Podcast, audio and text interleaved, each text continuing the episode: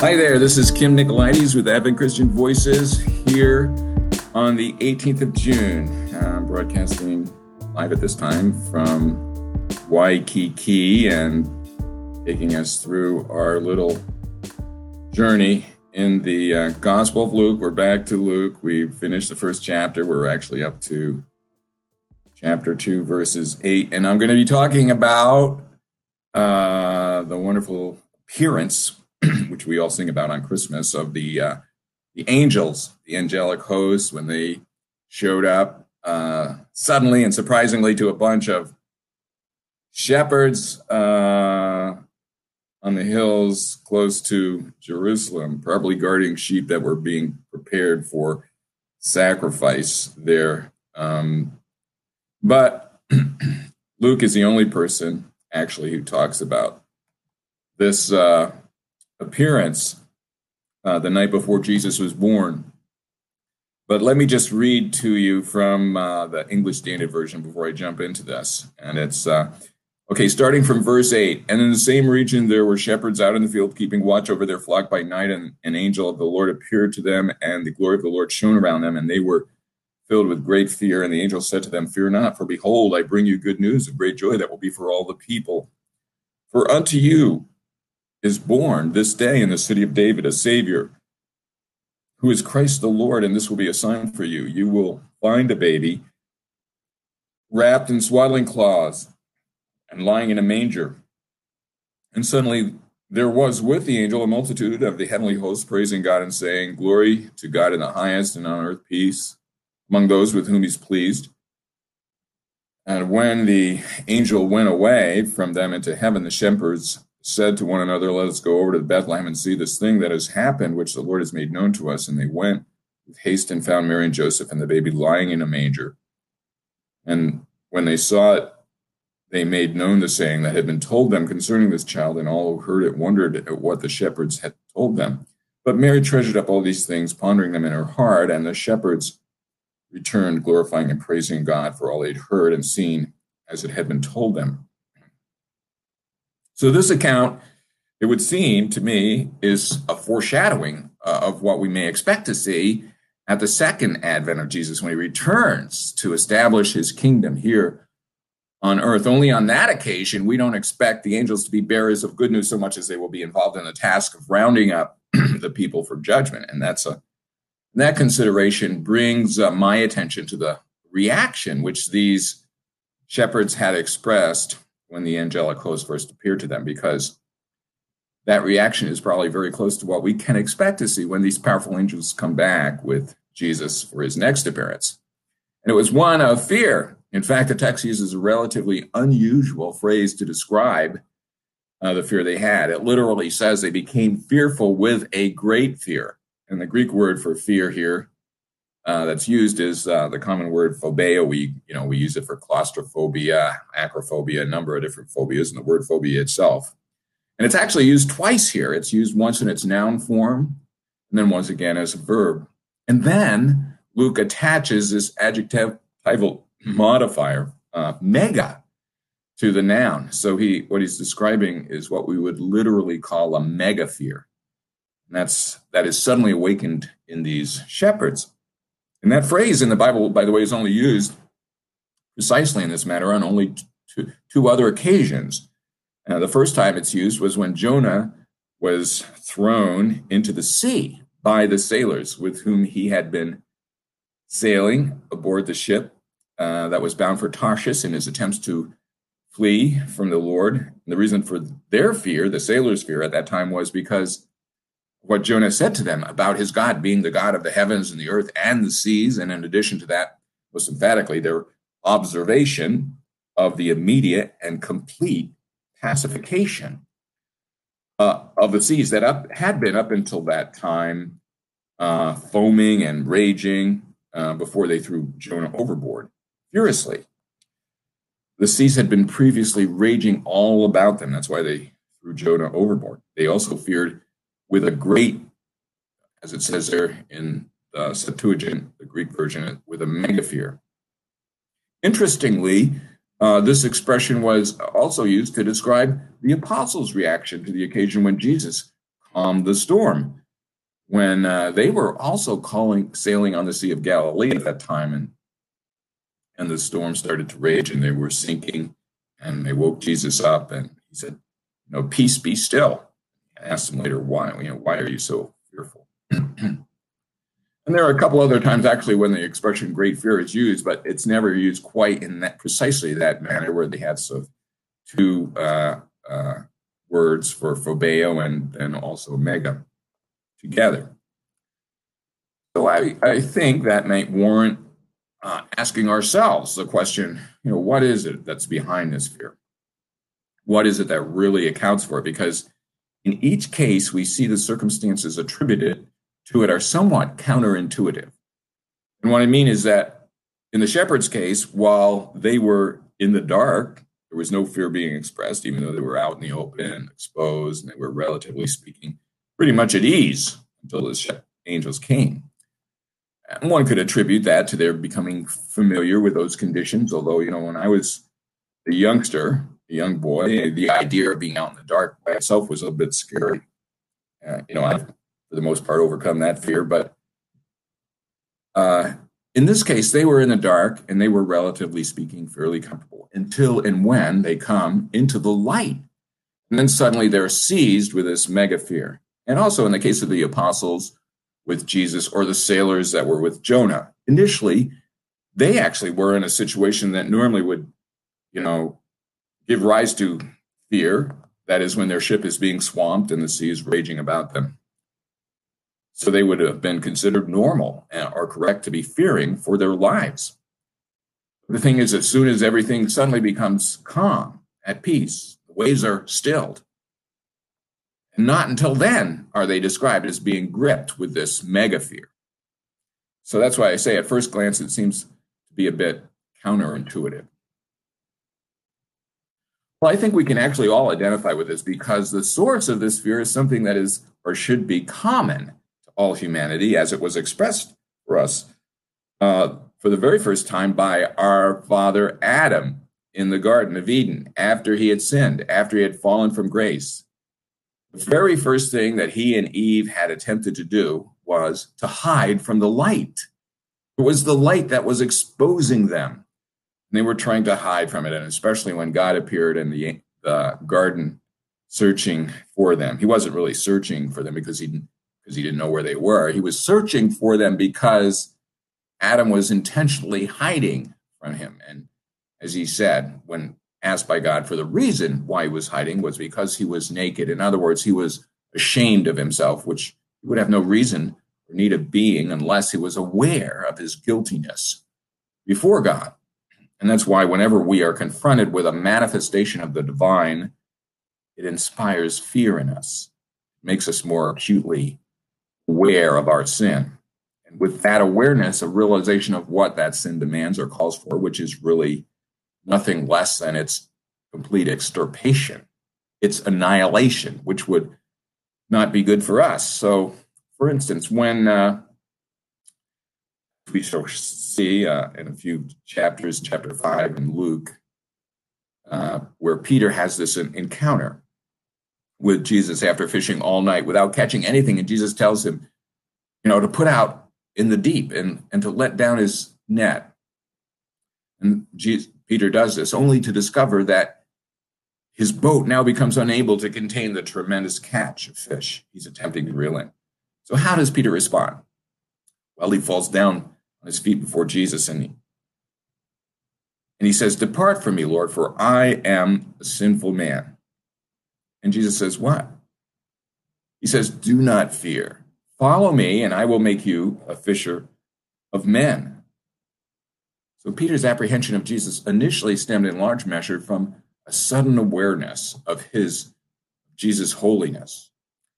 And just being in proximity to someone you perceive as being so absolutely holy cannot help but create an intense degree of discomfort with anyone that has any realistic awareness of their own sinfulness. All of us, if we're normal, if we're in touch with reality, we have this underlying fear of exposure because we know that we are guilty of offending our Creator, for one. And that fear can be expressed in many ways, although we tend to cover up. We tend to uh, suppress, suppress it as much as it's possible because, for one, it's not that comfortable to be living with. And the way we typically do that is by pushing any thoughts of God out of our minds. When we do that, by the way, we're just compounding our guilt. But it's our nature to do that.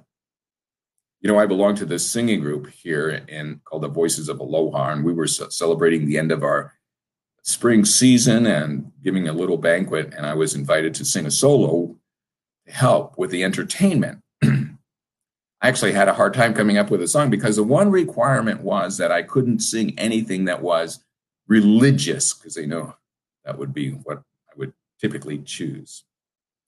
Those are the only actual kinds of music that I ever sing. So why do you suppose I was constricted by that requirement? Well, I think it's pretty obvious that people don't like to be reminded about the presence of God with them because it makes them uncomfortable for the most part. But in my case, it doesn't matter, because whether I sing a secular song, I'm always going to say, hey, praise the Lord, because it's a habit I have. I suppose that annoys people. Amen. Praise the Lord. Well, the Bible talks about this in Romans one, where it says that men are without excuse before God because God has already made his invisible presence and his power and his divinity clear to them through the material things that he has made that are visible. Anyone who is willing to look at the evidence of nature all around them with an unbiased eye will immediately come to the conclusion that. And if they say otherwise, they're simply lying. That doesn't mean or say that there aren't many such people who lie. The world. It just means that most people apparently are more comfortable lying than they are dealing with the truth about God because of the great fear that the acknowledgement of such truth will inspire in them. Hence, we have the misnomer atheist, which I suppose identifies such a person who has no belief in God. But in actuality, if you believe the Bible, there's no such atheist. As people claim to be, atheists are themselves just um by default, liars, according to the Bible. They're just covering up and suppressing the truth, which they really know to be true because it's just too uncomfortable for them to acknowledge that truth. But we really are all guilty to some extent of this treacherous behavior of covering up our knowledge of the truth because we can identify with that fear, which the shepherds were expressing here in this account when the light of God's divine presence is shown all around them. So what is the antidote? What does the angel say here? Do not fear, for behold, I bring you good news of great joy, which will be for all people. In other words, if we're willing to just behold, or to look at this good news, that's the same word, by the way, for gospel, uh, which will be for everyone. Then he explains what he means by that. For For unto you this day is born in the city of David a Savior, who is Christ the Lord. The same words, by the way, were foretold in Isaiah, the prophet, chapter nine, six, where he says, for unto us a son is born, a child is given. In that case, it goes on to say that a government will be upon his shoulders. His name will be called Wonderful Counselor, Mighty God, Everlasting Father, Prince of Peace. Of the increase of his government and of peace there shall be no end on the throne of David and over his kingdom, to establish it and uphold it with justice and with righteousness from this time forth and forever. Here the angels just sum up it all by saying, for unto you this day in David, the city of David rather, is born a Savior who is Christ the Lord. But the word translated here in the Greek for Lord is kurios, and that's the same word which the Septuagint, that is the Greek version of the Old Testament, is, is used whenever the Bible Uh, the Hebrew Yahweh is to be translated. So all we have to do here in order to get rid of our fear, according to the angel, is to look to Jesus, to recognize him as he truly is, that is, as Lord over all creation, as well as the Savior of all who recognize him as such. In other words, he saves us from that fear as well as the reason for having it in the first place. And he does that by paying the penalty which such fear-inspiring sins impose upon us and for which our conscience, consciences convict us of. So if you have any sense of that conviction today, that's not a bad thing, because That simply means that God has awakened in you an awareness of your true condition before him apart from that solution. Now, you have, if you have any sense of trepidation or conviction in your heart, that's really just evidence of the Holy Spirit and that he's waking up in you the reality of this need we all have. Now, all you have to do is apply the antidote, this solution that the angel very strongly recommends. Simply behold him as your Savior and Lord, and you will have absolutely no further re- reason for fear or guilt, as he has, he has already taken upon himself the guilt and the punishment associated with it in your place. He who knew no sin has become sin for us, so that in him we may become the righteousness of God. That's good news. The debt has been paid for you in full. Now, there are many ways in which the world will try to tell us we can hide it or cover up the fear we have. So we don't have to do this. It may say, for instance, we can hide it in our careers, hence we become workaholics and identify ourselves with our jobs or our work or our achievements in life. And so we hide ourselves behind an impressive resume or a long list of things we might think we want to take credit for. And so we think we can bury the true knowledge we have of this fear of failure really deep down in our hearts until it doesn't bother us anymore. But to do that keeps us pretty busy, because whenever we make an honest assessment of when, whether or not we have really done the best we think we can do, there are always very serious doubts, and those doubts frighten us. Another way we tend to suppress or hide our deepest and innermost fears is by seeking the approval of men. We may be seeking that approval through our preoccupation with our careers, as we just mentioned, or we may seek it in other ways, depending on who we are. We may think we can do it through our looks or through our power or our influence or through our ability to accumulate things or material wealth and possessions or through our accumulation of knowledge or education, which, by the way, we should by now hopefully all know that we will one day have to give up those things. But we can amazingly put these thoughts out of our mind until they are forced upon us by circumstances beyond our control. We do that by identifying ourselves with whatever we find to be the most attractive thing to us and put away any negative or depressing thoughts as far from us as we can manage. The problem is, whenever we do that, we are not being entirely honest with ourselves. We are not truly facing the facts of what is really necessary to deal with the deceitfully wicked nature of our hearts. The facts that we, the fact that we, that everything we do is in one way or another polluted by impure or selfish motives. No matter how hard we may ever try, we can never overcome our own sinful nature, and that frightens us. And the angel says, "Do not fear. For behold, I have good news for you. There is born unto you this day in the city of David a Savior who is Christ the Lord." So you no longer need to worry about clearing up your guilty conscience and trying to climb out from under that mountain of debt you have accumulated in the way of your sins before a holy and righteous God. Jesus is taking care of that debt for you. It's been paid in full. Rejoice. Rejoice, as the Bible says, O you humble in heart. There is now no reason for you to stay hidden in the dark. You have been set free to come out into his marvelous light so that you can proclaim his mighty deeds. So that's the first point we see expressed, I believe, in this text today. The second point I see here is found in verse fourteen, actually, where the whole multitude of angels say, "Glory to God in the highest and peace on earth among men upon whom his favor rests."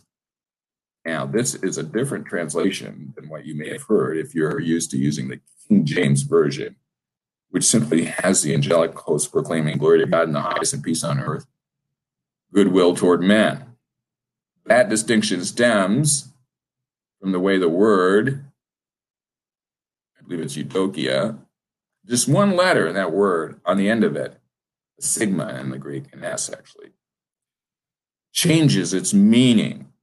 That's because they found a little older, since the King James was published, manuscript that has that S on the word. And uh, goodwill is actually found there in the genitive, what we call the genitive case in this context, and it's normally translated as what we know of as an attributive genitive.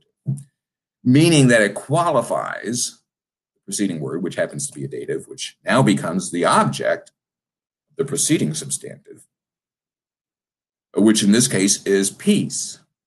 So the correct translation would be peace toward men upon whom his favor rests.